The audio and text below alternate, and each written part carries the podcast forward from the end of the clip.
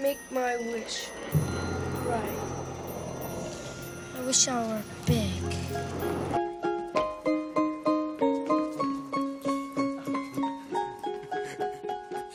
Hey everyone, and welcome to another episode of Does It Hold Up, the podcast where we take a look at movies that were released prior to 2010 to see if they hold up to today's standards. My name's Adam, And I'm Emily. and today we're going all the way back to June 3rd, 1988, for a little movie called Big. Starring Tom Hanks. Couple things to note about this movie. It is currently streaming on Hulu, so if you really want to watch this movie when you're done with the podcast, go check it out over there. And I have seen this movie a few times. It's not one of my favorite movies, but you know, I've caught it here and there, probably like three times my whole life, which is not that much. This is my first time, believe it or not.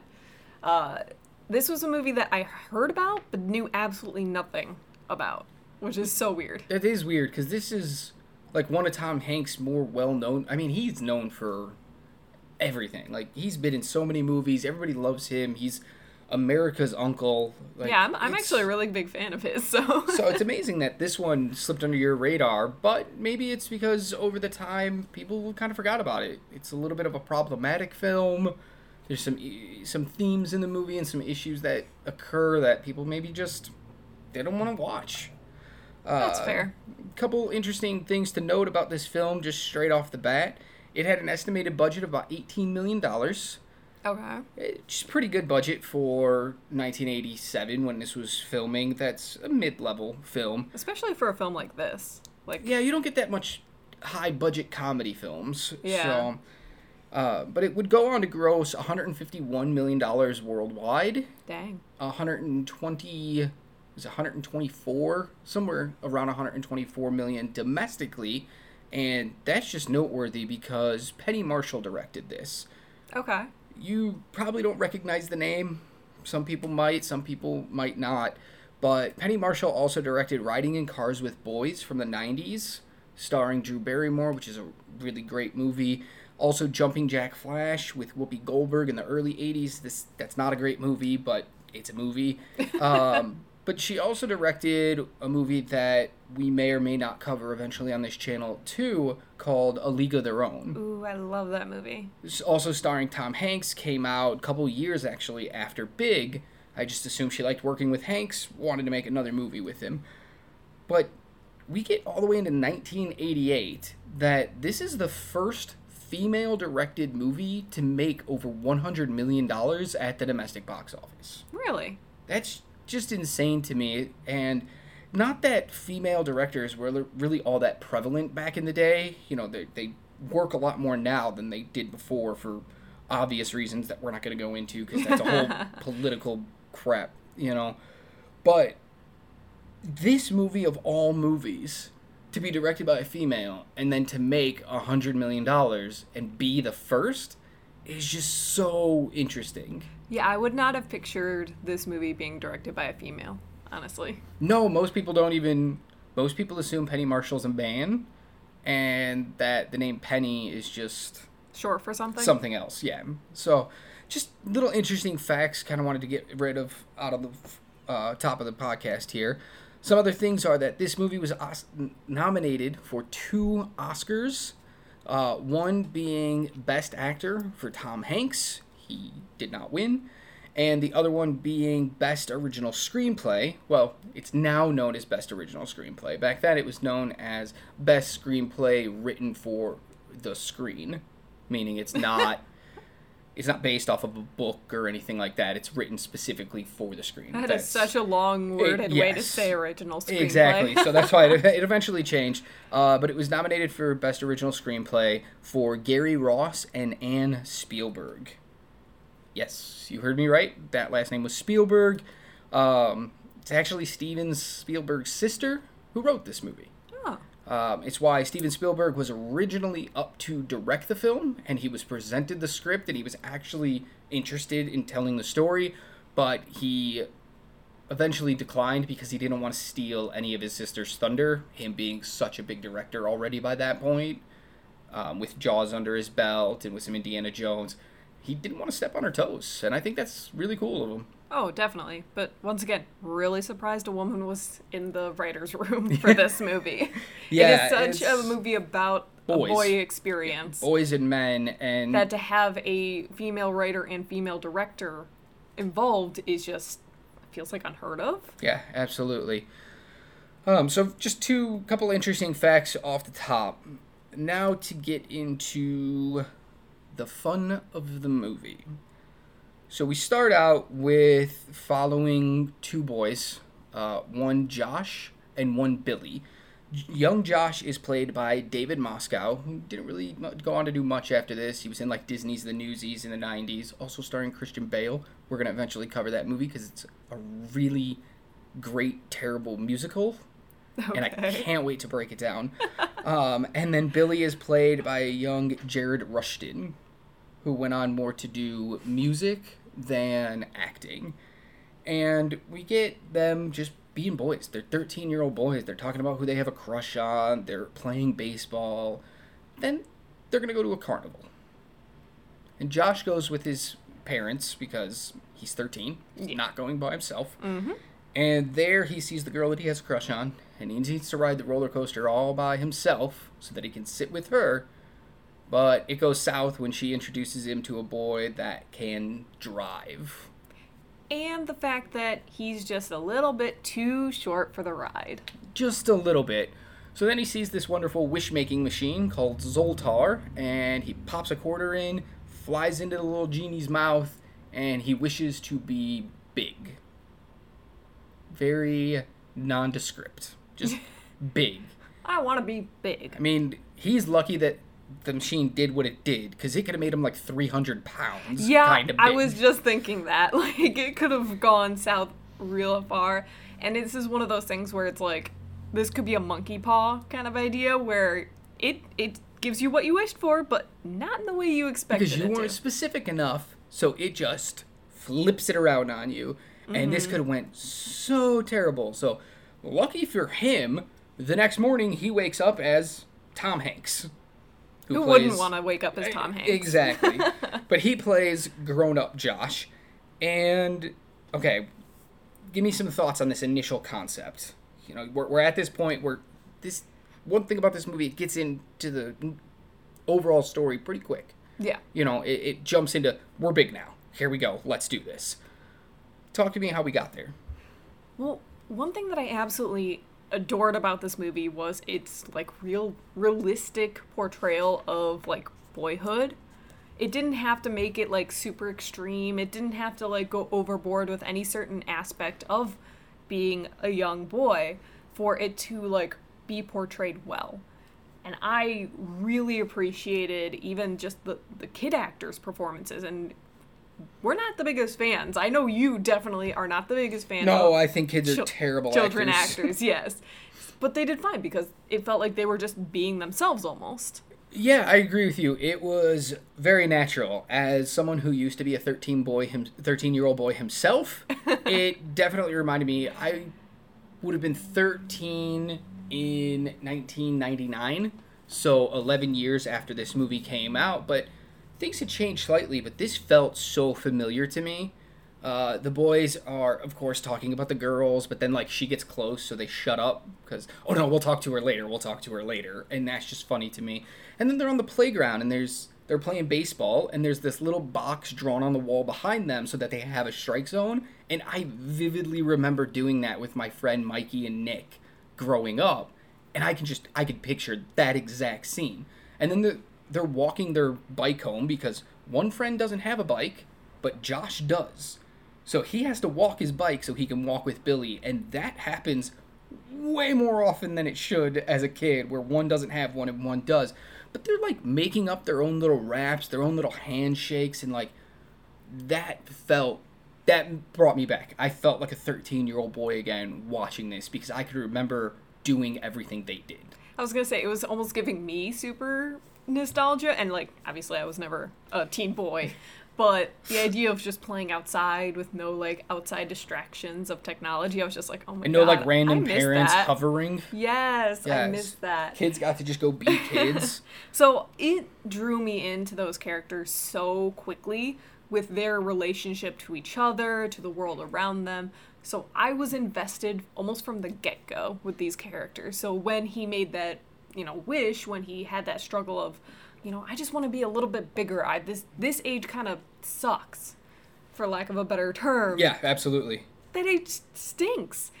So he wants to be a little bit bigger. So it's like I understand that. I'm like, okay. I mean, I was a short 13 year old boy, and I would have loved to be a little bit bigger as well. I would have Uh-huh. been a lot more specific in how I wanted to be bigger, making that wish. But we we all were there. Any of the shorter boys who, oh, the girl's dating so and so because he's Mm-hmm. tall, because he plays basketball, because he does whatever. It's like, cool. I just need like three inches. especially Wrong with- kind of three inches. Want to grow three inches taller. especially since girls grow up like grow tall quicker. Oh yeah. So it's it's that I that age range where you're like, ah, it yeah, just doesn't work. Penny Marshall definitely did a really good job of of dropping us into that time period, and it works really well too because for some reason the 80s are really hot right now with Stranger Things and Paper Girls all going back to the 80s. It's really a hot time period. Mm-hmm. But there's nothing like watching something made then to get the feel, the actual feel of that time frame. Yeah. And they do such a good job of dropping you in there and just making you remember what life used to be like before all the craziness happened. Back when it was all about just access money and access drugs. That's it. so, And then we have him change. You know, Yes. he wakes up and he is an adult now. And that was wonderfully portrayed by Hanks. what do you mean? You I could honestly picture this guy being that 13-year-old waking up and being like, "Holy cow, I'm now an adult. I need to go figure out what's going on." What the heck, you know, like just trying like he even tries to put on his 13-year-old pants. Because he's not thinking, and that's wonderful. Um, the best part about this brings us to our first fun little fact here is Tom Hanks asked um, David Moscow, who plays young Josh, he asked him for like some home movies and stuff that he could watch to kind of get his mannerisms down because he told him, You play it like you want to play it. Don't try to be a Tom Hanks, young Tom Hanks. You play because I need to match you. I need to play it like a 13 year old. So he watched some of his home video. He hung out with him. He talked to him. He got to know him so that he could get what it's like to be 13. And then Penny Marshall went even a step farther and she actually filmed a lot of the grown up scenes multiple times. And the original filming was with David Moscow playing the adult Josh. So she had this 13 year old playing in the adult scenes and recording it so that Hanks could then watch it and get an idea of, okay, if I was actually 13, this is how this scene would play out.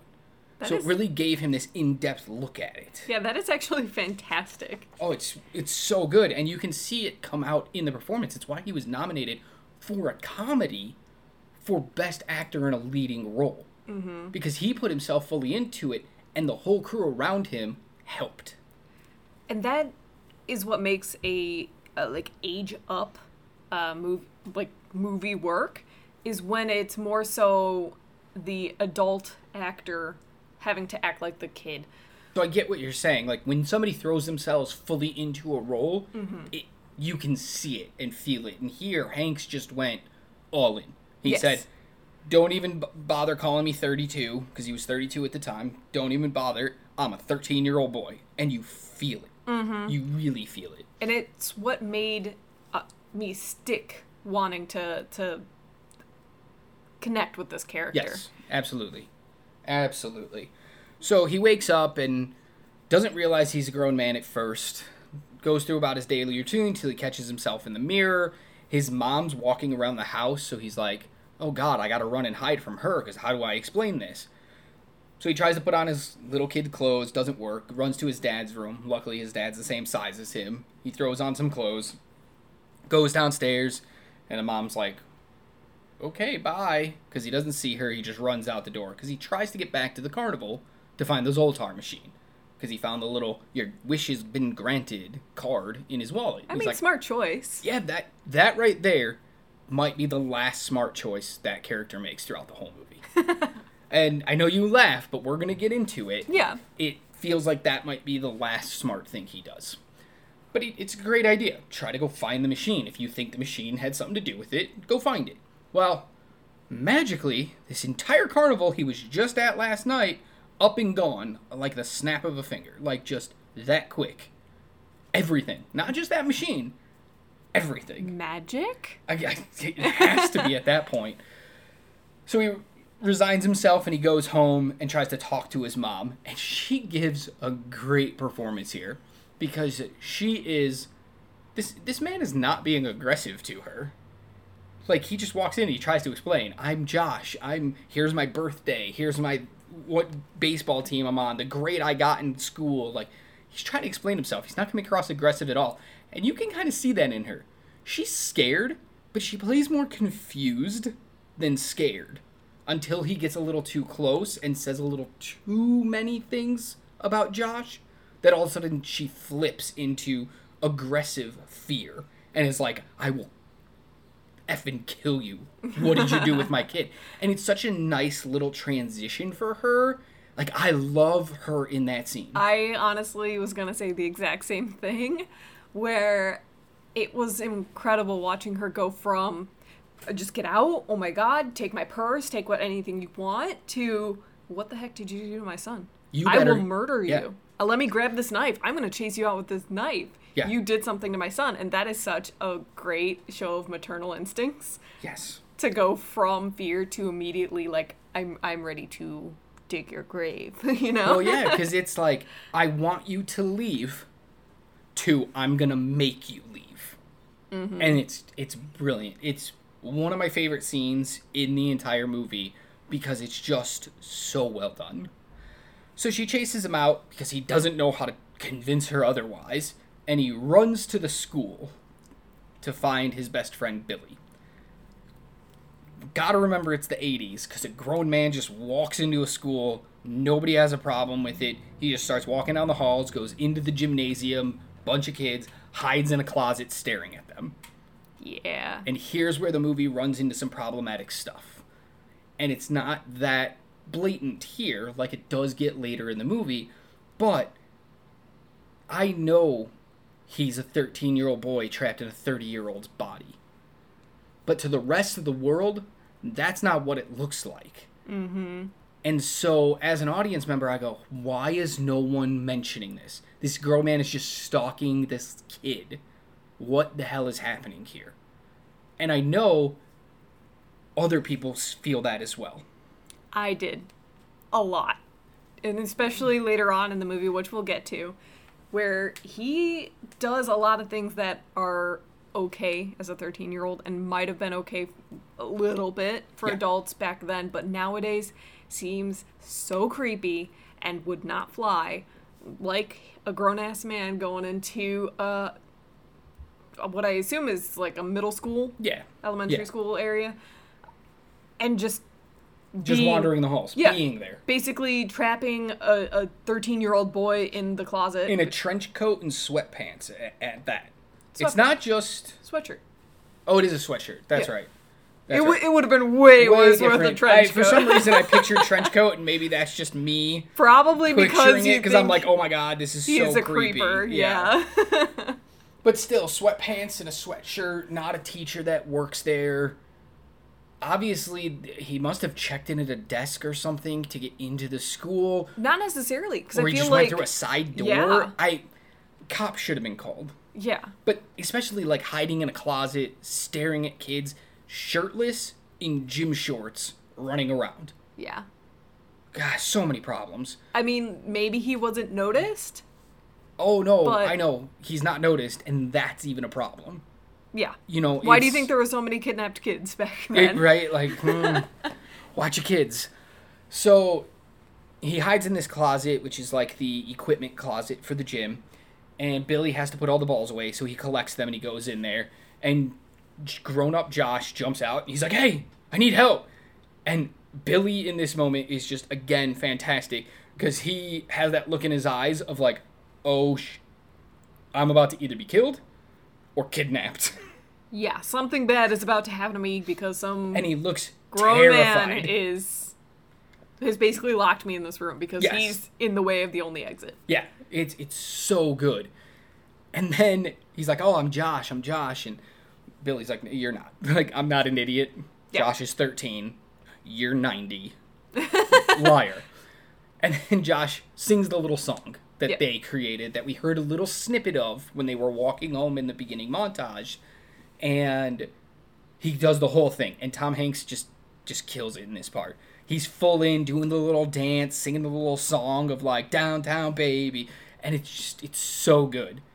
And then Billy joins him and finishes the song and the dance with him. And then just you can see the change in his eyes of just like, "Oh my god, what happened?" I was gonna say this is another showing of that actor's ability. Like even as a kid actor, you could see it in his face. The like slow recognition. It wasn't like immediate flip of the switch. Like oh he knows the song, so he must be my friend. No, it takes him a moment, and he like has to go from I'm afraid to suspicious to oh my god, it's you. What Yep. happened? Yeah. And it's great too because you know anybody could learn a dance and learn songs. If you kidnap if if this person had kidnapped Josh, he could have been like, "Tell me the song, tell me the dance." And he could have learned it. But there's this otherworldly kind of idea going on here where Billy almost. connects with him and goes, I can now it feels like he sees the 13-year-old boy. He doesn't he no longer sees the 30-year-old man. He mm-hmm. sees the 13-year-old boy standing in front of him and it's so subtle yet so good because every time they're together for the rest of the movie, I just picture him sitting there with another 13-year-old boy with the Josh we met at the beginning of the movie because that's how he plays it. Yeah, he plays it like he's looking up at a 30 year old. Sometimes he makes comments about being older. But for the most part, Billy's acting like he's with a 13 year old. Like he, mm-hmm. that's who's there with him. And it's so good. So we get. They recognize each other, and it's like, oh crap, we gotta figure this out. But they have no idea what to do. They're 13 year old boys. So the only thing they know is Billy goes back into Josh's house, steals a bunch of clothes, and they go and some money apparently, because somehow all of a sudden they have some money, and they go get him a seedy hotel in New York for the night. Creepy. I mean, they think it's a, a cat, you know, a, a Christian thing. Yeah, they think it's Because like it's like St. religious Jude or it's something. St. James oh, Hotel. Oh, yeah. yeah. But it's just why is that their first thought? Well, they, I would have loved to see them have other thoughts, try different things. You know, why didn't Billy go talk to Josh's mom and be like, I know this is crazy, but trust me, it's true? They just immediately go to, all right, we got to hide you. And I know maybe that's a 13 year old boy thing, but I have a feeling it's not, considering Josh originally went to go try to talk to his mom. Well, I wonder if they just assume since she rebuffed Josh's uh, trying of talking to her that it wouldn't work from Billy because obviously she doesn't really care for Billy. Um, we've we've seen that through multiple. I mean, she. It's not that she doesn't care for him. It's he might be a bad influence because he keeps Josh up late at night and stuff. But we never really get the impression, at least I didn't, that she doesn't like Billy. Yeah. So I just don't know why it was Josh's thought of she'll believe me as a 30 year old instead of she'll believe my best friend going and saying, I know where Josh is, explaining everything to her, and then taking her to him. It's just weird that their first thought is steal clothes, steal money, put you in a ho- seedy hotel where you might die. Yeah. It's a little too outlandish there for me. It's a little too much. Yeah, I would just say it's it's dumb 13-year-old logic. Absolutely. So Because why does he also need to go into New York City for it? Well, I'm. It's the '80s. The hotels weren't everywhere. Ah, hotels were fair. only in like major metropolitan areas. You could find a few outliers, but it's not like now where, you know, it, ten minutes from us, and we live in a suburb outside a major city, forty-five minutes outside a city, and we can go right down the street and find a motel. Why is there a motel an hour outside a major city? Yeah. but you can now. Back then, not so much. But here's where more stuff shines for me. So they get let into this hotel room, and you hear the neighbors screaming, and they have this little conversation about having to stay there for the night, and Billy will be back in the morning, and they'll find Zoltar, and they'll get everything fixed. And this is an entire one shot. It's an unbroken tracking shot here. And not a tracking as in like the characters walking down hallways, but Tom Hanks moves a lot in this room. He goes to the door, from the door, to the door, from the door, to the bed, and it tracks him the whole way, and it's gorgeous. It's so good.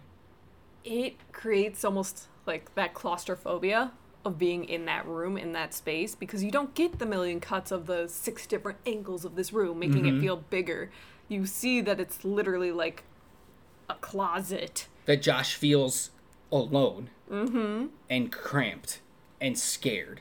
And Tom Hanks's por- acting in this scene is just great too when he sits on top of the luggage that he brought and is breaking down. It almost looks like he's starting to laugh a little, but he's not. It's a full visceral crying going on. Of being a 13 year old alone in New York. City, hearing people screaming and fighting. Yeah. Oh, it's so good. And then just to have it unbroken and let him act. Let dear Hollywood, let actors act. Stop cutting around it. Mm-hmm. I get it. You're trying to do action. You're trying to do this. There's three people talking in a scene, so you're cutting. No, no, no. Take a cue from older movies. Take a cue from the TV show That 70s Show, where they all sat in a circle and the camera spun around them. Take cues from this stuff and use it. During a conversation, I don't need 20 cuts to get two sentences said. Seriously. Let actors act. Let them be in a moment long term and let stuff play because it's gorgeous when they do. This entire movie is full of long shots. We're going to get to one of the most famous long shots in this movie in a little bit, and I can't wait because it's just so fun to talk about. Mm-hmm. So he survives the night, even though he's terrified. One, one thing though. Yes, yes, please. how in the world is he like he is scared to just be in this in this room alone as a 30 year old how is that 13 year old going through this seedy part of new york alone to go home Well, I'm hoping he just grabbed a taxi and left. Because, yes, like, i Billy he puts- left all his money with uh josh yeah, Billy puts Josh in the room, says, I'll be back tomorrow. Billy leaves. We focus on Josh in the room, but they're in the middle of Times Square, and somehow they have to get. Billy has to get home. like the not even just in times square in a seedy part where we are seeing there's hookers Yeah, they definitely. people are- asking for like drugs and stuff. So it's like you literally let this 13 year old go anywhere alone in this area. problematic. Very problematic. Very. It's almost like they forget some of these little details outside of their main story of Josh. Yeah, because a lot happens with that friend where I'm just like, how did he do this? Oh yeah, tons of stuff. He he comes and goes and he furthers the plot when he shows up because he's been doing stuff behind the scenes and some of that stuff I kind of want to see. Yeah. Kind of want to know how we got there. But he shows up the next day and they decide to go look for Zoltar. So they're looking in arcades, they're looking at other uh, gaming places, they're trying to find carnivals and stuff. Can't find it. So they go to the municipal building and they ask for a list of all the carnivals in the area and all the arcades so that they can call around and find out. Well, they say it's going to take six weeks, maybe longer, to get this information to them. Yeah. So they just kind of have to resign themselves and say, yeah, well, we got to do it. So they fill out the paperwork, give it to them. Now they got to wait. Well, what do they? What are they going to do in the meantime? Well, Josh needs to get a job. So they go to, of all places, a toy company. How they didn't think to like go work at a McDonald's or a grocery store or just something easier. Why they went to a large conglomerate toy manufacturer and builder blows my mind. I'm not sure. Again, I'm not sure where this leap in thinking was, how we got there. Yeah, because we get like the two moments of them being like, well, what are you good at? And he's he says stupid things. Yeah, it And just then somehow we get to this. It was it was so when we first started wa- a little side tangent here when we first started watching the movie for this podcast I kept referring to Josh as a 10 year old boy, forgetting that he's actually a 13 year old boy in this. I just kept going, oh, he's 10, he's 10, that's why this makes sense. That's why. As 13, you should kind of understand things. At 13 years old, you're only three years away from having to get a job, basically. At 16, you could work. Yeah. You're 13, you're three years away. You kind of understood. You've been to the grocery store before. You see people stocking shelves. You see people sweeping floors. You know these easy jobs are out there. And I don't mean to say easy, I'm not trying to belittle anybody, but it's stocking shelves at a grocery store. Those are jobs It's that not- people can get. Yes, it's not data entry, which is the job he ends up getting at a toy company. You've played video games on a computer, but you don't know what numbers mean. You don't know what these reports are. You don't you don't know any of this. Why is that your first thought of go get that job? Mm-hmm. Like it just it doesn't make sense to me. And I know we have to get there so that the rest of the movie can happen, but oh, it bothers me so much. Yeah. It, it makes very little sense. But jokes are jokes, I guess. Yeah, funny is funny is funny. So they go and he applies and he does get a job. He gets a data entry job at this company. And he's super excited, and it's a little weird. And I get he's trying to deal with the fact that he looks like a 30 year old now, but he doesn't even try to be a grown up. And it's a recurring thing that happens throughout the movie that bothers me to no end. And I just can never look past it when I watch this movie he never acts like a grown up until the last moment before he's turned back into a kid. It He doesn't know what acting is. He doesn't know how to pretend to be a grown up. Yeah, it, it explains a lot why you kept thinking he was 10 years old because as a 13 year old, you've seen enough adults. You've kind of know how they. You know how the world works. Yeah, so the fact that he doesn't even, like, try. No, he he gets jittery. He gets skittish. He gets overly happy about things. He's all like, "Oh, hey guys!" Ah! Come on, read the room. Yeah, and I, I mean, he, like, tries to be smart on the way he words certain things so that he's not, like, lie outright lying a lot of the times. But it's just, it's not enough when you're thinking of a 13 year old. Exactly.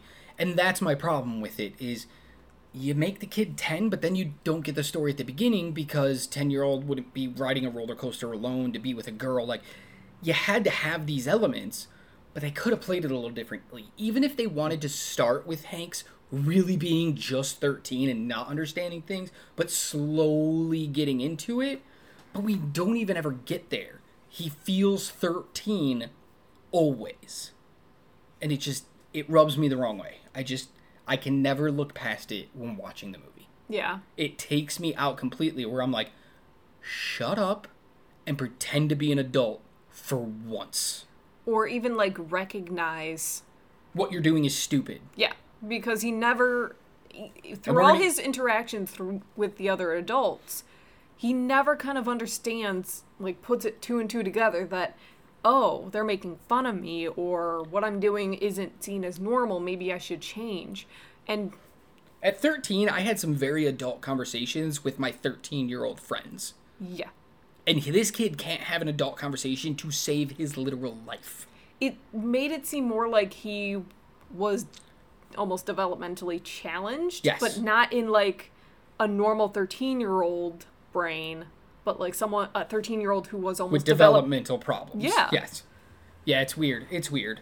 And there's a s- specific scene that's coming up that really just highlights it fully. So he gets this job, he goes to data entry, starts filling stuff out. He's running through the hall because he thinks he needs to be the best employee in the world, even though Jon Lovitz, in a wonderful cameo, tells him to stop. Basically, he's like, don't work hard. It's okay. You won't get fired. But he still is like, da da da da da da, putting everything in, running to do stuff. And while he's running, he runs into the CEO of Macmillan Toys and knocks him on his butt. And this is a wonderful little moment of this CEO being caring and kind. In all most of these kind of movies, they always start out cold and then have to have a change of heart. Or they're just cold the entire time and greedy and they have to be moved out of their position for the fun-loving person to come in. Or they that CEO would be mean the entire time, and that's kind of what drives the character to go back to where they were when they were Ex- happy. yes, you know, exactly. So, not here. CEO is just lovey the whole time. You can tell he actually cares. He says, "Ooh, that's some good hustle," and the guy walking next to him, Paul, who's like high up in the company, yells at Josh, "What are you doing? Oh my God, slow down!" And he's like, "It's okay. It's good to be knocked on your butt every now and then. Makes you feel good, puts you back in your place." love to see the hustle. and like that kind of stuff and he never changes. You get to know him so well that he is there for the kids. He he runs that company for fun. He loves the toys. He loves giving the the the happiness to the children playing with the toys. He mm-hmm. is such a good developed character that is a refreshing breath of air because it's different Oh yeah, like we said before, you any other movie would have played this character as the hard ass person. yeah, and Robert Loggia is the CEO. That's the actor's name. Um, and it's just it's great to see. So they run into each other, and this is where he meets Paul, played by John Heard, and he meets Susan, played by Elizabeth Perkins. Paul will be his, for lack of a better term, nemesis in this, and Elizabeth Perkins will be his love interest. Do you guys already see where the problem is? This 13 year old boy has a love interest who's probably in her 20s, late 20s. I believe she says 30s. Does she say 30s? I'm I know the sure. actress was like 26 when filming, so I assume the character must be somewhere around there. Yeah, probably. So, around 30. And this 13 year old boy is now crushing on her. Mm-hmm. And we're going to get to why that's even more problematic in a bit. so, he, he meets all of them, but they go on their way. Then we jump to, I'm sure some little things happen in the meantime that I just don't care about. But major point that comes next is we see Tom Hanks running around. Well, he gets paid, and they, him and Billy go on a spending spree. They go to baseball games. They buy toys. They buy all this stuff As any 13 year and would. food and everything. And we do get this wonderful scene with the two boys, well, the boy and the grown man, sitting in the seedy hotel room playing with silly string. And it seems that's such a real scene because that's how you would play with silly string, especially as 13 year old boys, of like snotting it on each other and throwing it up on each other and just wonderful. And I guess the way they got that scene to play out was Tom Hanks and Jared uh, Rushton, sorry, forgot his name there for a second. Jared Rushton and Tom Hanks and David Moscow were given toys to play with, and the director and some other people kind of watched how they would play with things, and this is the kind of stuff that boys actually came up with offset. Just messing around with toys and silly string and just being themselves.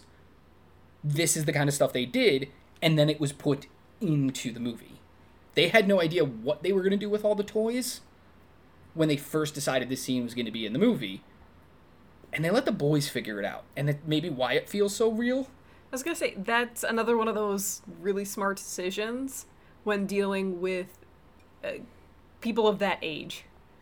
Is is Right. Like the writer's not a 13 year old boy. I mean, Gary probably was at some point.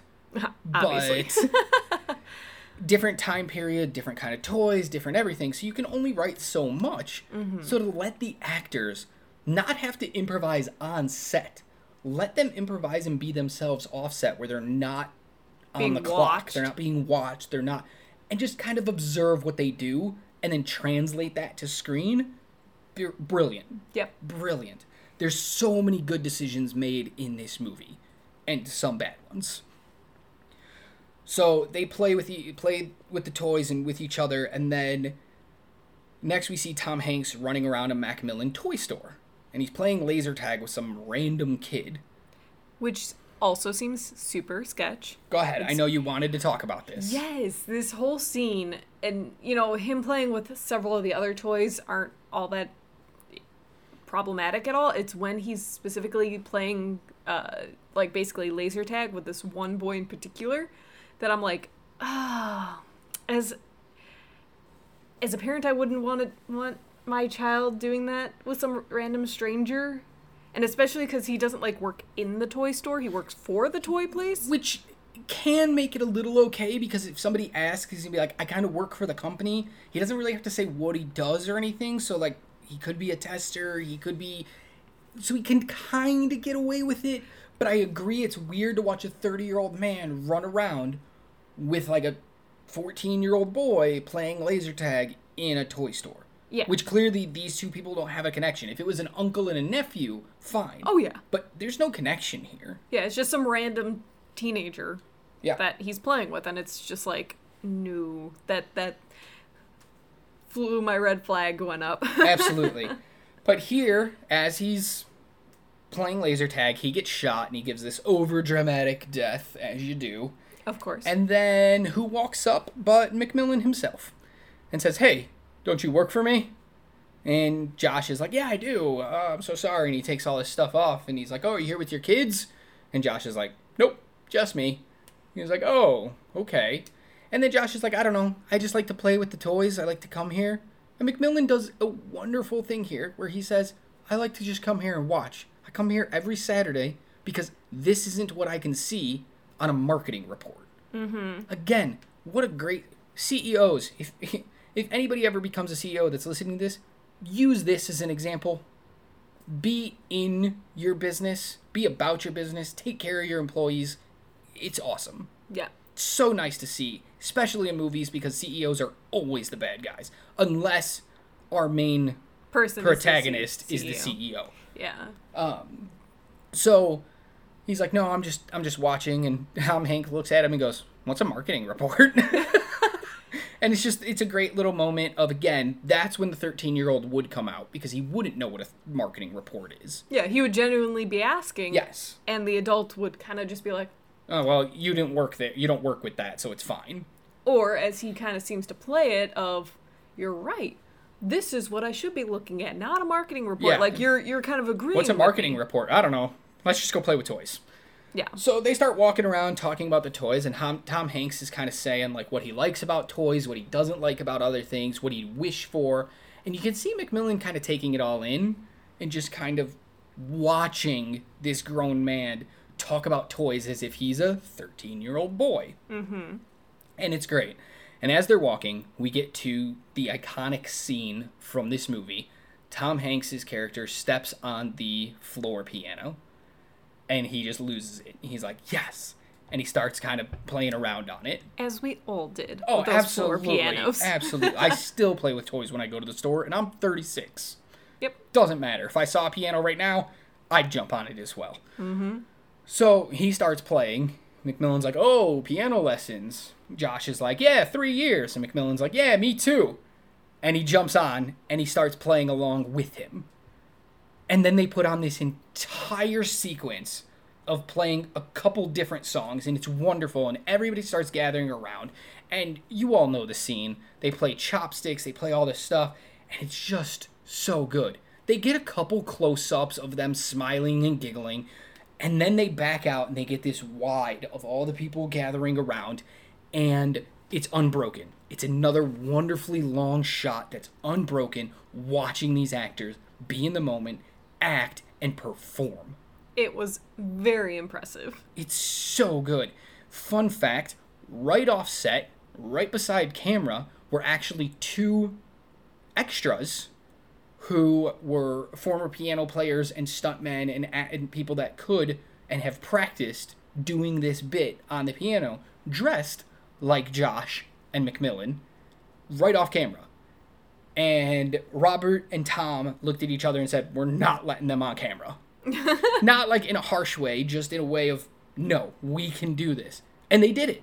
It was all them. They never switched out for any stunt people or anything. They did the entire scene themselves and crushed it. I would not have been able to do that. Not just because I don't know those songs, but like I am just so uncoordinated. Yeah. I wouldn't be able to do it. So I give them mad props for that. Uh, yeah, it's so wonderful. But there's a little detail in this that I think most people might not even notice it or even realize that they noticed it that makes this scene what it is for me. And it's not the long shot, it's not the what they're doing, it's not their faces, it's not the crowd coming around. If you watch them play, when they start getting faster and jumping around, they're hitting wrong notes sometimes. They are not perfect. When they jump and hit two notes at the same time, there's one in particular, Tom steps a little too far and hits the note next to it. So he gets a little bit drop in the note, gets a little bit deeper, mm-hmm. and they just keep going. Then there's another time when Robert Loggia jumps and he hits two notes at the same time, and you can hear both. They didn't even change it in post to be correct. They left it in, but that's so real. Because I'm sorry, you're not going to be able to play it perfectly the first time the two of you are jumping around on it. Mm-hmm. And that's what makes it so real. And it's so subtle that you don't really pay attention. You don't really need to notice it, but subconsciously, you probably noticed it and felt it.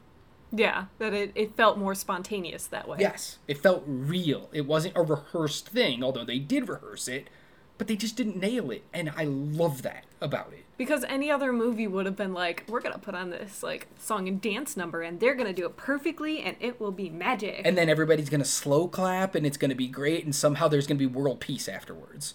yeah. And they would just blow it out of proportion. They'd use CGI to like erase the glow of the wrong note, and they would, and it would be terrible. Mm-hmm. But this one just they, Penny Marshall just let it play, and it just played, and it's brilliant. I literally in my notes just wrote piano scene is the epitome of brilliance, because it is. And it that is added that- filmmaking at its finest. it added a touch of humanity to both the characters Absolutely. because neither one is perfect and neither one ever claims to be Nope. And seeing them mess up on the piano, but still laugh their heads off and think it's probably the best thing they've done in months means everything. yeah So it's just, it's a great scene. But this is then where the movie goes into the fantastical realm of everything. Even though we already kind of dipped into fantasy with the fact that he got big, this is where it gets a little off the rails. McMillan then gives Josh a promotion to vice president of toy development development. So basically, his whole job now is to come up with toy ideas and play with toys to know what works and what doesn't work. Literally, the dream job of every child out there. Get paid to play with toys. yep What? Y- This this man knocked you down running down the hallway. That's the first time you met him.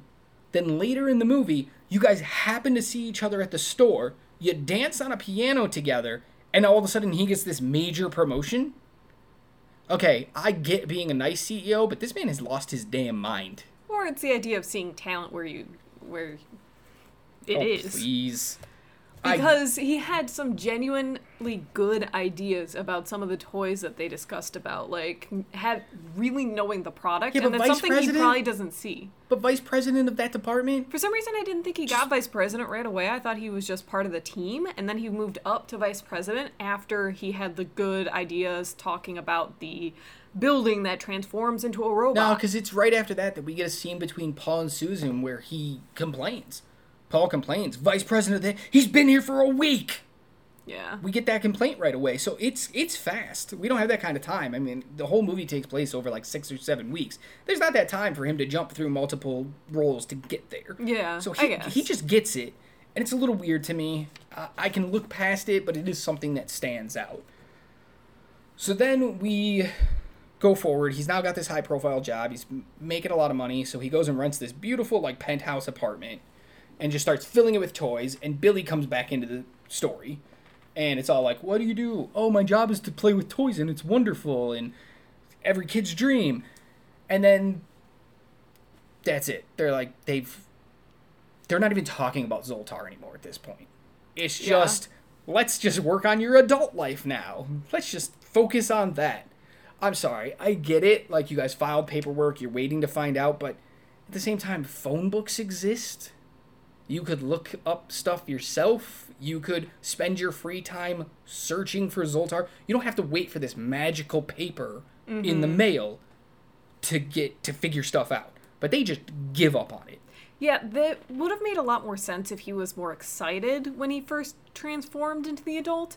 But since his first action as an adult was to be like horrified and like looking for a way to get back, it should have been more of a, a importance to him rather than like, oh well, I guess I'm gonna enjoy myself because. And I up until this moment where he gets this major promotion, his life isn't all that good. Yeah. His adult life is kind of boring, and he probably should want to be a kid again. Yeah. So, but they just kind of drop it. They just drop it, and we're just going to watch him be an adult now. And then things get weird. Yeah. Because as he's an adult and he starts this job, he gets to be in board meetings where he kind of puts Paul on the spot because they're trying to make a building that transforms into a robot, which it's a skyscraper that turns into a robot. And I'm totally with Josh here. It would make a terrible toy. I don't get it. I just don't get it. Um, it wouldn't be fun to play with. So Josh pitches an idea, but basically he pitches an idea that came out a couple years before this movie came out. The Insecticons from Transformers, robots that turn into bugs. And I love it though because everybody jumps on board. Everybody's like, "Oh, that's a great idea," because it is, because it already exists. um, but you get this one little note, and I, it makes me giggle every time I hear it because I gotta remember it's the '80s, and I wouldn't be surprised it probably still happens today.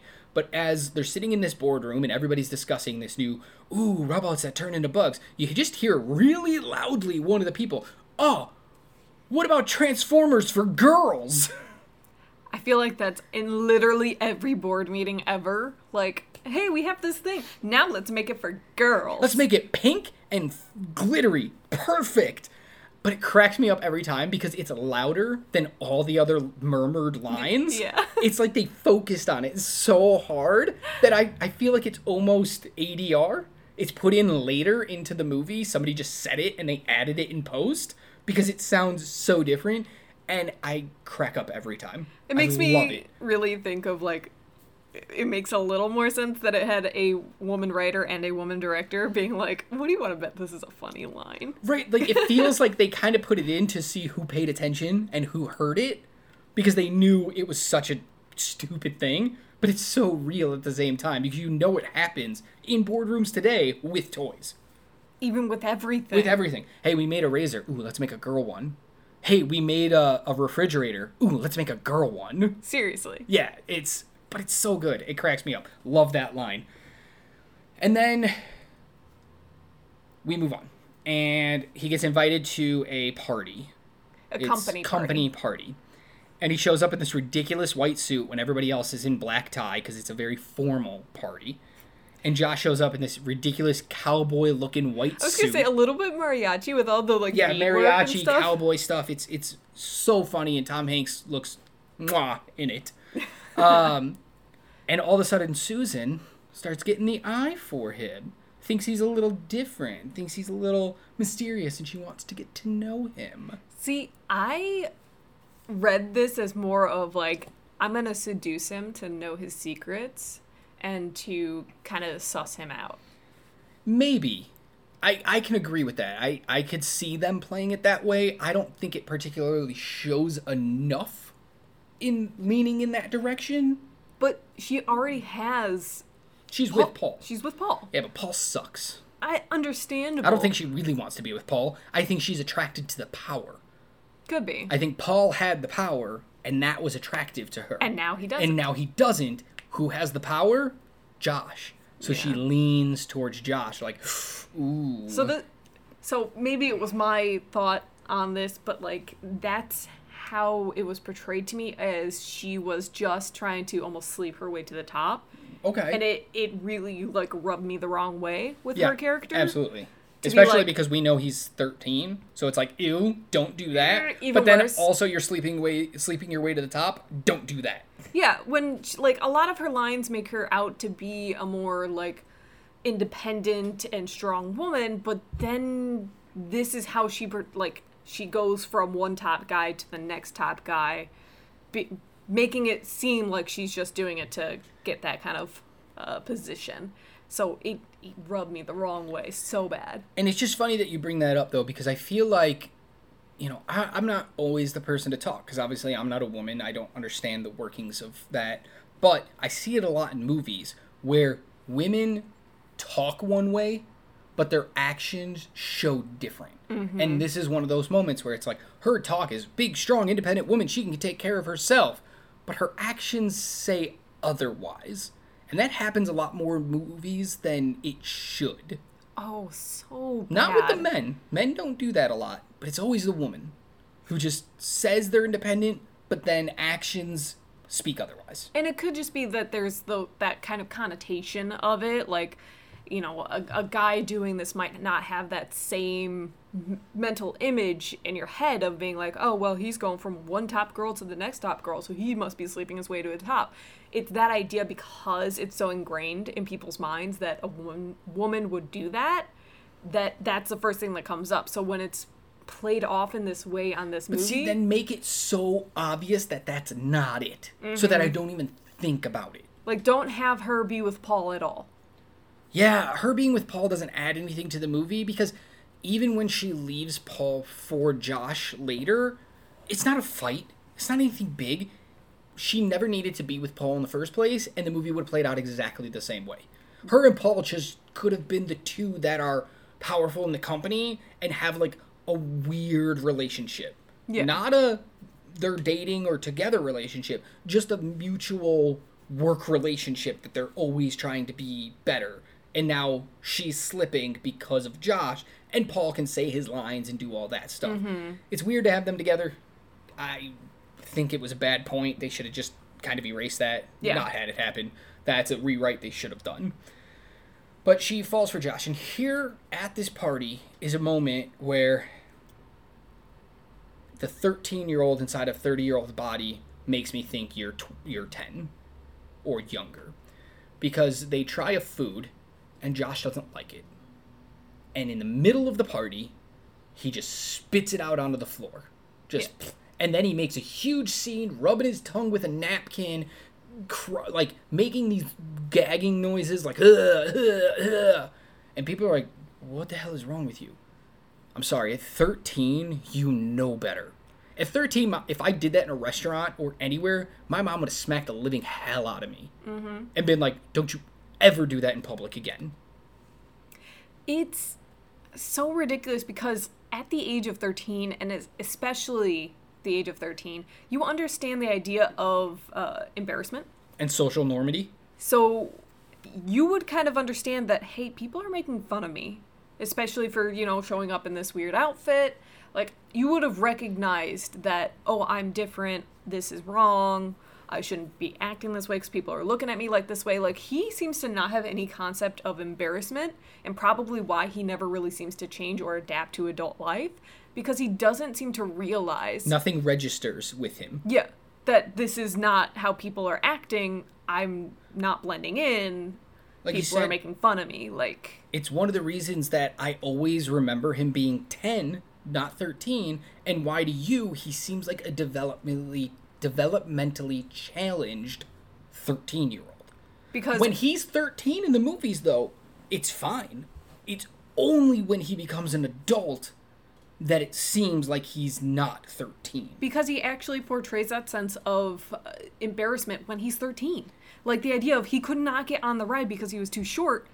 He showed the embarrassment. Yes. He was super embarrassed, And so embarrassed that he made a wish to be bigger. In the beginning, when they're talking about the girl they like, or he likes, and she's walking past, and he kind of shushes his friend, and they kind of try to act cool. He understands the social norms that are supposed to happen.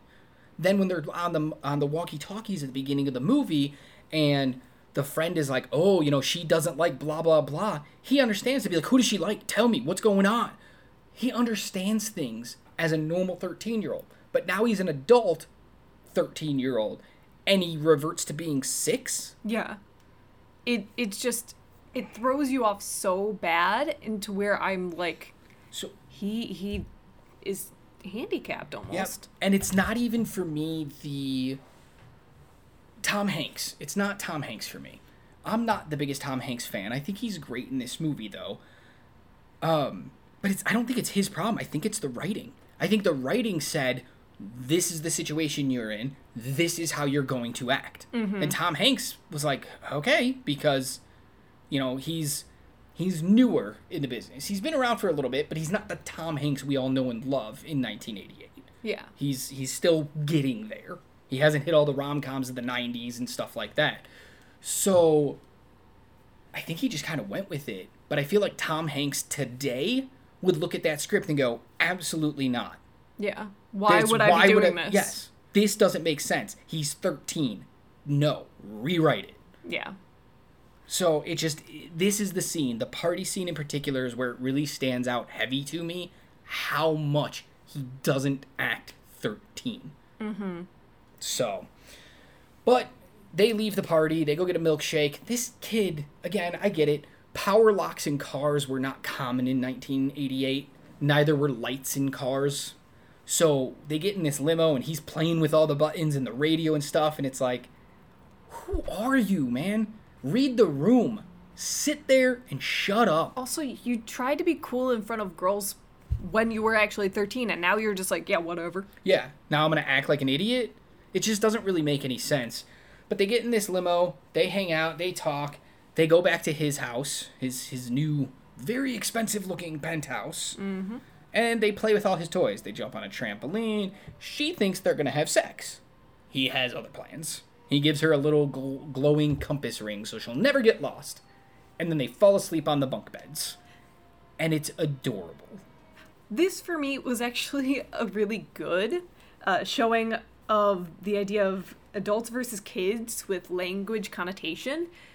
The idea of like jokes in kids movies can have two different meanings the kids version and the adult version and this really shows that This well scene, yep. because he's like oh you know what we we can have a sleepover you know because that that's That's what she's hinting at. She wants to stay. And he's like, Oh, you mean a sleepover? okay but i get to be on top meaning bunk bed And my 36 year old brain goes, They're going to have sex and he's going to be on top. My 13 year old brain goes, Bunk beds. Exactly. So I thought this part showed it off well. And this part is the part that I'm like, okay, I kind of get it. He's 13, a regular 13 year old kid, and she's a 30 year old adult. It made a lot of sense, and it kind of made me snicker in my head, like, I see both meanings. Yes, I love this scene and I wish this scene was in more of the movie. This mm-hmm. writing, this idea. Because this is the Josh I wanted throughout the whole movie. He's nerdy, he's awkward, but he's still present because when they're jumping on the trampoline, he seems kind of cool. He's like, "Oh yeah, let's jump on the trampoline," and then he does a weird adult thing. It's almost very beginning of a porn kind of thing because he lays down on the trampoline, he looks, and he's like, "Yeah, jump for me," like super awkward. But that's a thirteen-year-old. Yeah. The thirteen-year-old would be like, "I want to see you jump, jump," and she's like, "I can't jump." So he gets up and he grabs her hands and he's like, "Yeah, I'll jump with you," and they jump, and it's so cute. and that's then such she- a 13 year old move. she thinks she's getting laid and but she never makes a move she waits for him to make a move because she's not sure exactly what's happening. So when he runs towards her and she's laying in the bottom bunk she gets all excited. And then he hops up onto the top bunk. And then he reaches down and hands her the ring. And he throws a ball at the pepsi machine because he's like i rigged it so you don't have to put quarters in it. He acts cool here. He acts like the 13 year old we met at the beginning of the movie who's finally getting to hang out with the girl he has a crush on. Mm-hmm. where is this in the rest of the movie? oh, yeah. It's such a good scene because it completely subverts what you expect too. You think she's gonna come on to him. That's why she's asking to sleep over. And I'm sure she wanted to. That's the way it was written. She had that feeling about her, but she never does. She lets things play out to see what happens instead of forcing it. And mm-hmm. it's beautiful. Oh, yeah. It's beautiful. I love the moment when she puts on the little glow in the dark ring. Oh yeah, and she smiles like He's ridiculous, but it's, it's awakening cute. it's awakening and this is a big theme we're going to touch on later but it's awakening her inner child Mm-hmm. she's remembering what fun is and there's a great subtle thing that happens throughout the movie after josh comes into her life of she's in dark clothing updo hair very tight updo very prim and proper when she walks and then slowly throughout the movie her hair comes down she wears brighter colors she moves a little more fluid and you watch her transition after Josh comes into her life. And this is that midpoint of all the uppity stuff is gone and she can really let that inner child in. And it's just so good. But nothing happens. They wake up, they go to work. She now kicks Paul out because she's like, "No, I don't want to be with you." Yeah. And he's like, and I know there's a few little scenes in the middle that we're not touching upon, but these we're moving forward to the big beats here. She kicks Paul out because she's like, "I want to be with Josh," and they decide, "Cool, let's be let's be together, let's date," which is awesome, but super weird still. Everything about their relationship, knowing as an audience member it's a 13 year old boy, just screams wrong in my head Oh, absolutely. the whole time. But I can also, in my head, kind of realize where she's at because she doesn't know. No, she doesn't know. But this runs into a problem I want to touch upon when we go into talking about themes and about the people. But they decide to be together. He pitches toys. Billy hasn't kind of been around for a while. Mm-hmm. And they pitch a toy, and it's gonna be great. And and you can see Josh kind of maybe not really wanting to be an adult anymore. And then Billy shows back up, and he has that packet of where the carnival are going to be, all the arcades that they can call. And he shows up at Billy's office and he's like, I've been trying to get a hold of you and you're not answering. Here it is. Let's go find it and let's get you back to a kid. And this is the one and only moment where little Billy finally understands and has learned what an adult is. And he goes, I'm on a phone call. Please wait. I will get to you when I'm done. Yeah, I'm busy. I have deadlines. Yes, I will call. I will reach out to you in a little while. And B- Billy's like, uh uh Hangs up the phone, yells at him. They drop the F bomb. and then he calls him an asshole. This is a PG movie. And they get away with it. And it's just so great. Let Come on, MPAA, relax a little. Let some stuff happen in some movies. It's okay. It's not going to damage kids. I promise. We all watched this kind of stuff when we were little, and everybody else turned out fine. um, so we get to see him be an adult, but then immediately he's back with Susan. They're talking about this toy, this big pitch that they got to do, and he finally tells her. Mind you, this is after it is implied that they have had sex. Yes, they've hung out a few times. It's implied they've had sex because they made out while she was in her bra, and then the lights went. And she went to the in. bedroom. She went to the bedroom, so they've probably had sex, and that's why they're kind of like pseudo living together. Yeah.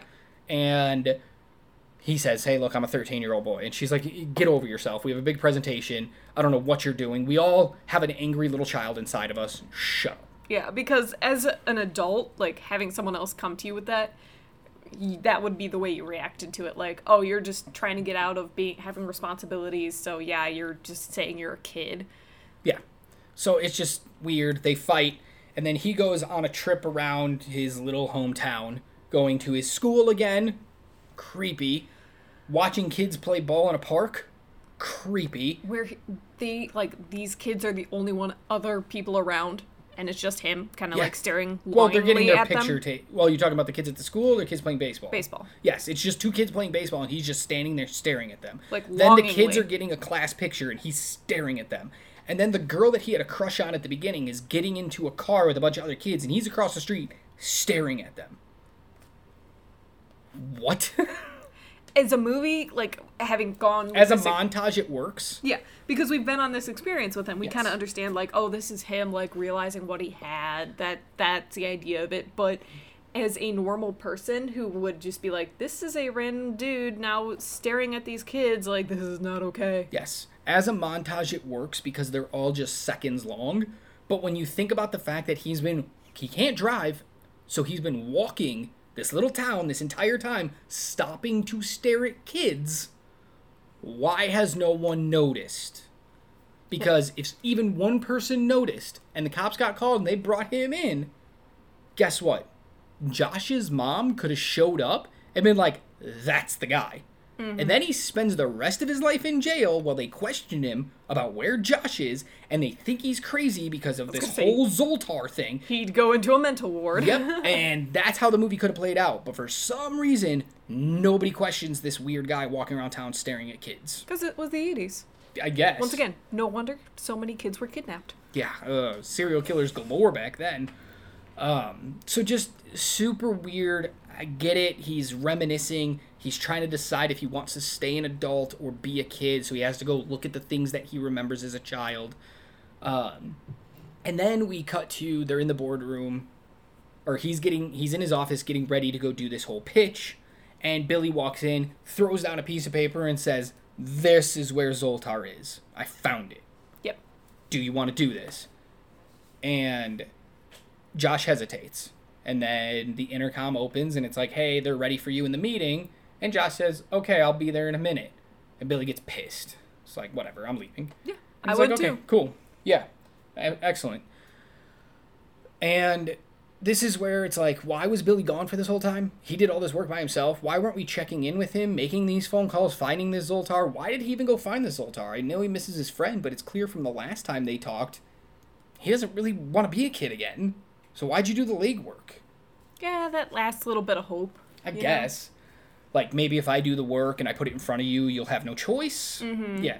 But he goes to the meeting instead, and halfway through the meeting, which also their toy that they pitch, great idea. eh, But I remember something coming out, and it's I, probably based off this. Maybe an inventor saw this movie and was like, "Let's make that," or maybe it already existed. I was a child, I don't remember, but there was this little toy that was a pick your own adventure comic book style electronic thing.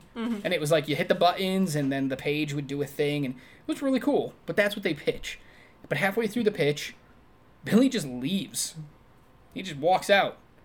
And then Susan's like, "Oh, uh yeah, I'll take it over from here." And then she just leaves because she's like, "Oh my god. He actually He is actually might be a boy because she says it only costs us $7 to make and it retails for $18.95." And Paul's smug ass cuts in and goes, I don't get it. Kids are going to pay $18.95 for this? And she goes, Yeah, kids will. And it dawns on her right in that moment. Of course, kids will pay $18.95 for it. A kid Josh is a with it. kid. He he knows. Mm-hmm. And she she runs after him.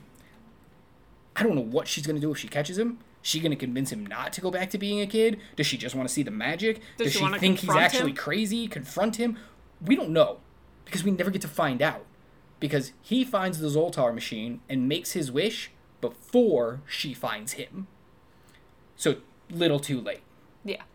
They talk and she's like, "Okay, yeah, I get it." You got your wish. You got your wish. She drives him back to his to his block by his house, and he points, and they get out of the car and they talk for a second, and then she kisses him on the forehead, gets in her car. When she turns back around, he's now young Josh again, Yeah. and he's walking home in an overgrown suit. Great, great visual.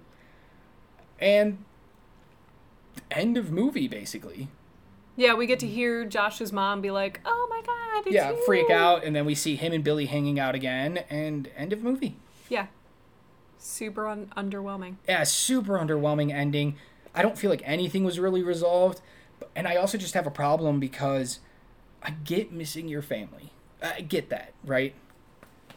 And I get it being weird and you're not fully developed in the brain, even though your body is. I get all that. But this man has a wonderful life. He has this wonderful. I mean, give it another month or two, and he's probably second in line to take over the company when MacMillan passes. He's on that trajectory. He could run a toy store. Yeah. He's got this beautiful thing. He's got a beautiful girlfriend now. Everything's coming up roses for him. I'm not exactly sure what makes him want to go be a kid again. Watching kids do stuff is like, dude, just go play baseball. Like, Yeah, they come on. literally don't do a good enough job kind of showing that turn in him. Like he gets busy at work, I guess, you know, he's kind of reminiscing about doing stuff as a child, but like That's. I mean, I reminisce about being a child. I'm not trying to go make a wish to become a child again. So it, it's just it doesn't explain it well and it doesn't show us enough as to why he would make this change of heart. Yeah, they just don't do a good job of telling you why he wants to be a kid again. They kind of just assume that everybody would make that choice, and I can tell you sitting here honestly right now, I would not have made that choice. Yeah, his life seems so much better His now. life was so good as an adult, and maybe in his mind he's like, "Well, I got here once, I can get here again." Nah, dude, it don't work like that. when you go to high school and you graduate and you got to go get a job, you ain't just walking in MacMillan's and being like, "Hey, I want to be head of toy development." Nah, Especially because you don't have that mind anymore. you don't. Now you have a grown-up mind, so it's not going to be the same. But I get missing the family and everything, but there's there's got to be a way that he could have used Billy to explain what happened and get his mom to, to understand. She would have missed her little boy growing up, but she still could have he still could have been in that family's life. He could have found a way to do it. Mm-hmm. He just didn't try. It's just it's weird. It's such so lackluster. I don't I get it. It's the happiest ending. It's the most logical ending, but at the same time, It's a nonsensical ending. it's a not yes.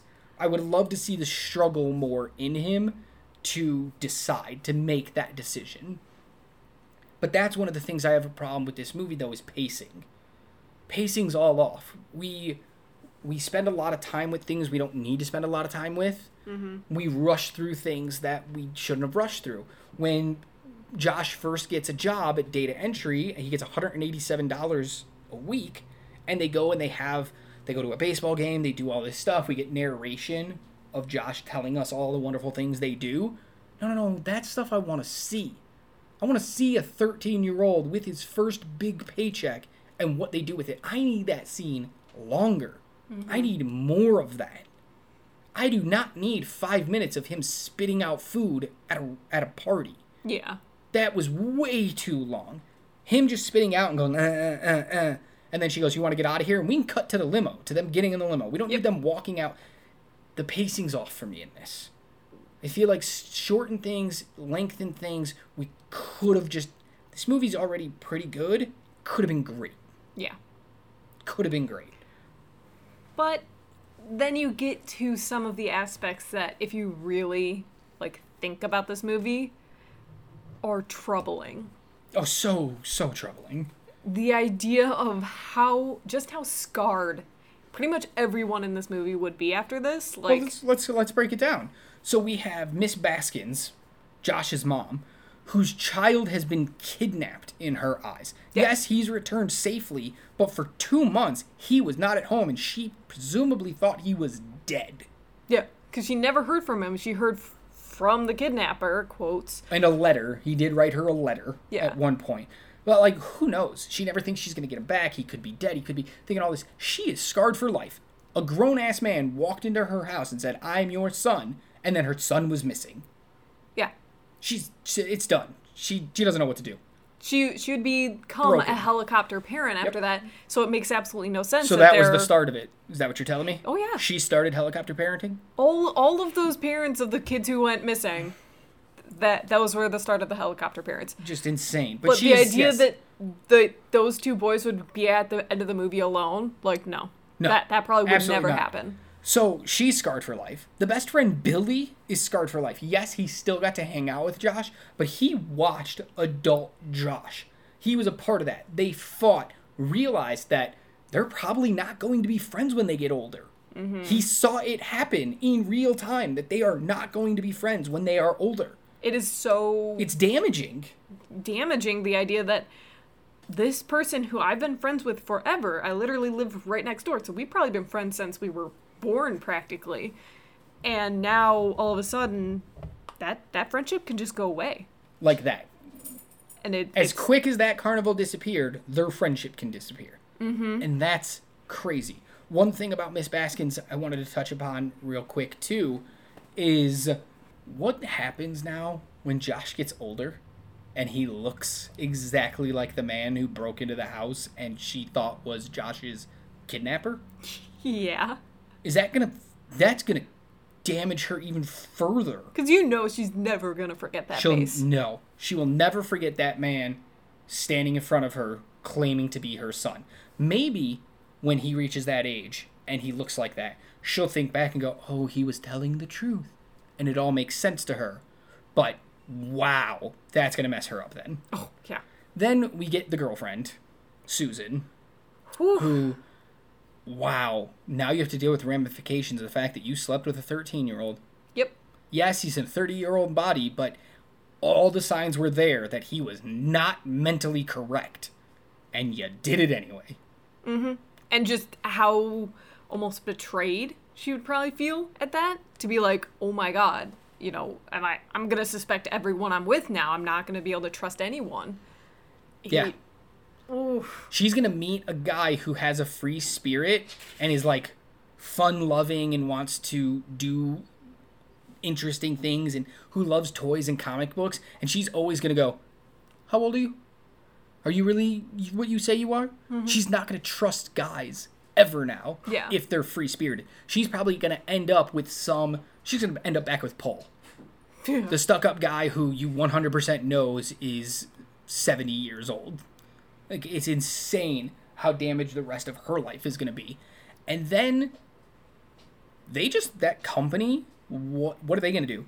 They literally just up and lost their vice president of to- toy development Who basically just disappeared. who just disappeared. They're going to wonder who disappeared. Mc- MacMillan was like caring for him, like you know, looking out for him. Almost and as he's if it just was gone. his own son. Yeah, like, and he's just gone. So the company's gonna be messed up trying to figure out what the hell happened, and then Josh himself is gonna be like, "I know the life I can get," and he's gonna strive for that, and he's never gonna get it because that's just not how life works, unfortunately. Mm-hmm. So he's gonna live up to or try to live up to something that's never coming, and you know how damaging that is to a psyche. To be like somebody's like, hey, when you grow up, you're gonna be a baseball player and then your entire life you work to become a baseball player and then when you don't become a baseball player then what It. Ugh. Yeah This is this is the part of the movie mentally where it just completely breaks down for me. Which is where I'm just like it gives me ugh feelings. yep which is why i think they had to just kind of abruptly end it so lacklusterly because if you think too hard about it it's a problem it's a big problem another aspect of the film i did like though was when josh is an adult all the people around him speak to him like a child. When he spits out the food and she's like, "Hey, you want to get out of here?" He's like, "I want a milkshake." She's like, "Yeah, we can do that." She talks to him like a little kid who's crying and is like, "Oh, you want to go get ice cream? That'll make you better." She talks to him, and it's all subconsciously. It's not very like outright. Oh, it's okay, little boy. But then one point, him and Paul are playing handball or racquetball Something of the sort. and he's talking to him like he can't tom hanks's character josh can't pick up the ball. He's like fumbling with it as it's bouncing around. He's just like come on little come on little boy you can do it. You can do it. You got it. Oh you got it. Good job buddy. And it's like that's how you talk to kids. MacMillan even talks to him like a kid. Everybody re- talks to him like a kid. After that racquetball scene he's got scrapes and stuff and susan is sitting on the ground using iodine and like putting it on there and taking care of him like she's the mother and he's the kid. And it's just such wonderful, subtle details like that that goes, oh my god. Subconsciously, these people really do see him as a child. Probably because he's acting like a child. Like a child. And yet it still doesn't draw red flags for anybody. Of like, why is this 30 year old man? Why are we all treating him like a kid? yeah. and it's just so interesting yet makes perfect sense in the world that's created Yeah. that they would talk to him in that way it is an interesting detail, which unfortunately makes the problematic parts even more problematic. Yes, it makes the good parts better but it makes the problematic parts worse because it really boosts the good part, the the theme of being a child at heart, because of him being a child around all these adults in a industry based on children. yes It really brings out a lot of their inner children.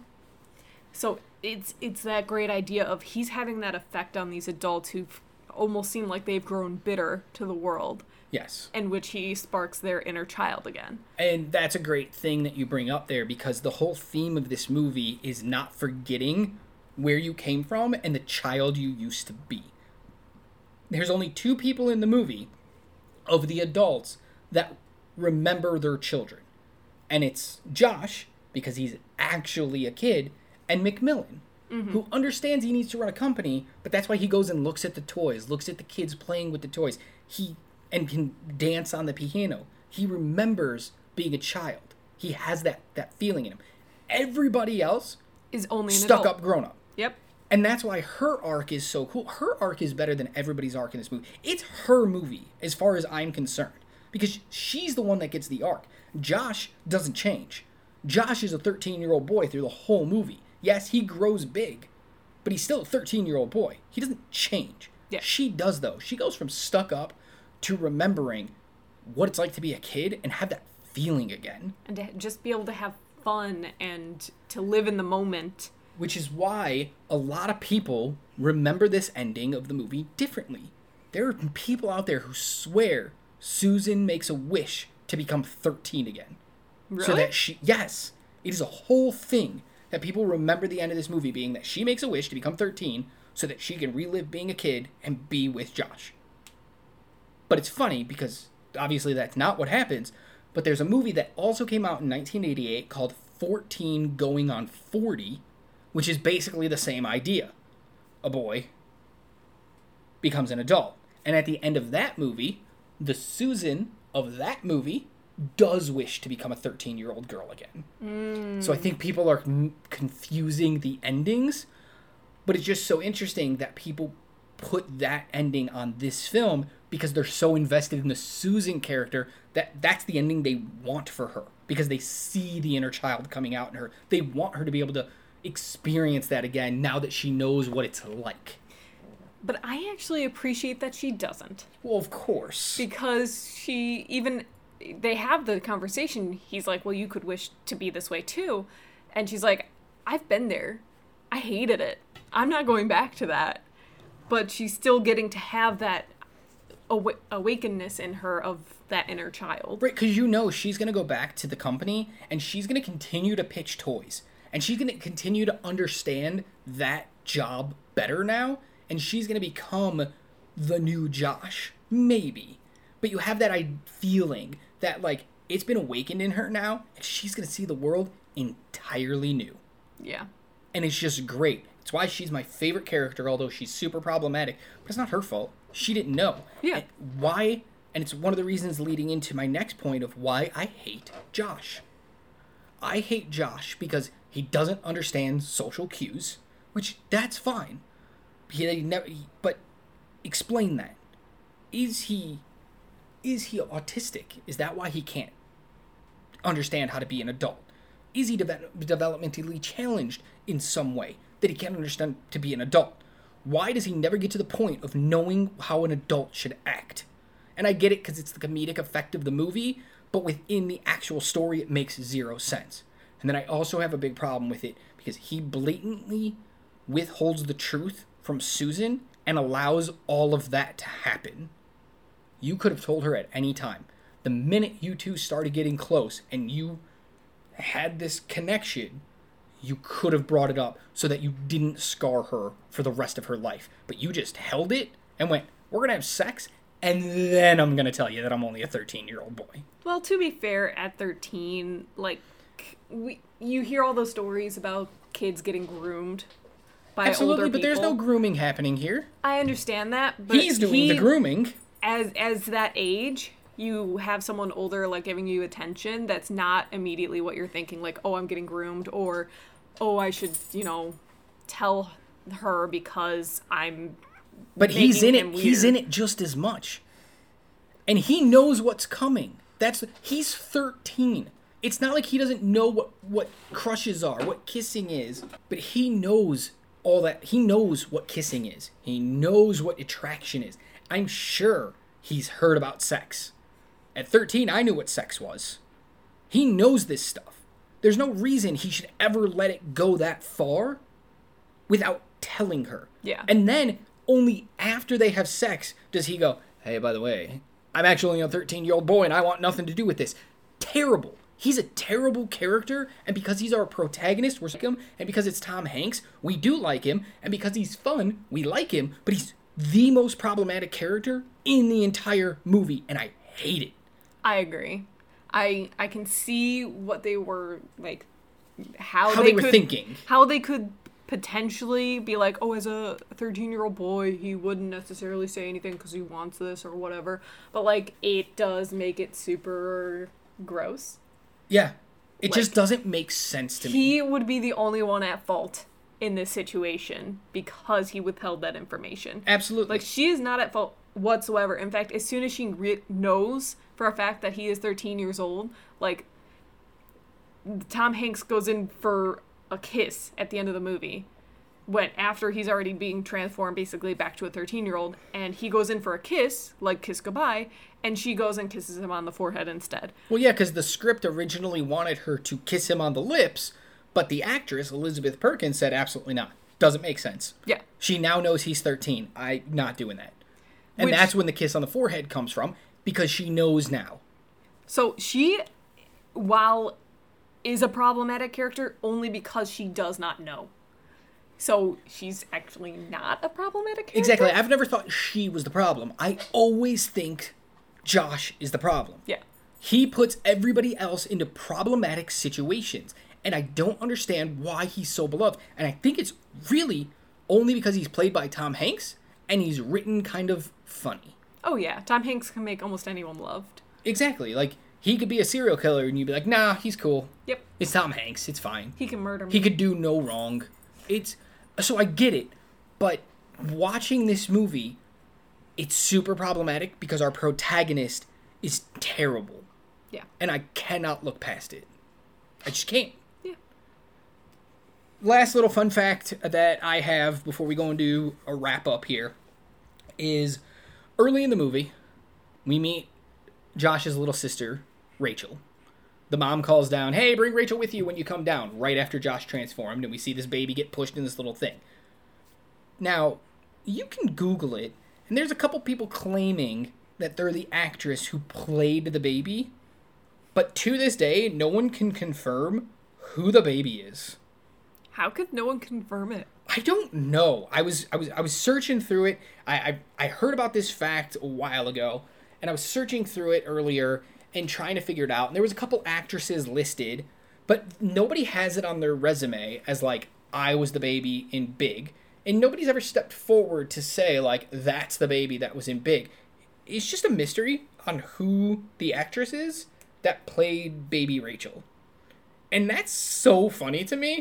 it has nothing to do with the movie. It's just this weird little side note, and I love that. So interesting. How do you so not weird. know? Just call the accounting department and figure out who the hell you paid for that role, and we'll know who it was. but you can't because obviously you didn't pay the baby. Yeah. You paid the parents, and if you can't reach the parents anymore, or it just they didn't act after this, so there's no connection to who they are or what. But nobody can really narrow down exactly who played the baby. Internet, get on it. Yeah, come Figure on. it out. Come on, Twitter, do your thing. Interesting. Reddit, yeah. all of it. Interesting. So, all right, final thoughts. Go ahead, wrap it up. While I had a lot of fun watching this movie, it does not hold up. There are so many issues and problematic parts of this movie that I just cannot get past and literally had my skin crawling at parts of it, being like, oh no, oh no, uh uh That I can't look past it. For me, does not hold up. Fair. Um, and that's through fresh eyes. First time ever seeing it in our year 2022. For me, there's so much good in this movie. The cinematography is great, the world building is great, the acting is all top notch. It's the score is wonderful, the moments are wonderful. Some of the dialogue is really good from characters outside of Josh. For me, everything about this movie works except for our protagonist he does not work in any way whatsoever for me. And because of that, I have to agree, this movie doesn't hold up. It has too many problems, too many glaring things that cannot be overlooked. And in the eyes of 2022, I want to love this movie because I used to, but I no longer can. So this movie does not hold up. Yeah, we're not saying that you can't enjoy this movie. Like clearly, It's I an just said enjoyable movie. I enjoyed it. It's But- just it doesn't hold up. If they made it again today, it would have to be rewritten from the ground up. yes. And sh- so much would have to be changed because that the concept is wonderful, the way it's made was not. Yep. So, all right, guys, there you have it. That's two no's from us. It does not hold up. Come follow us on Twitter at Does It Hold Up One Three and let us know if you think this movie hold up. You should also follow us over on TikTok at Does It Hold Up, an underscore between each word. We drop little fun facts about other movies and little short clips and stuff. So come check that out. It's a really good time. In the meantime, we'll be back next week with another movie. I have no idea what it's going to be. In the meantime, if you follow us on Twitter, drop us some suggestions. We would love that. Um, so, yeah, that's it, guys. Keep watching your movies. Bye.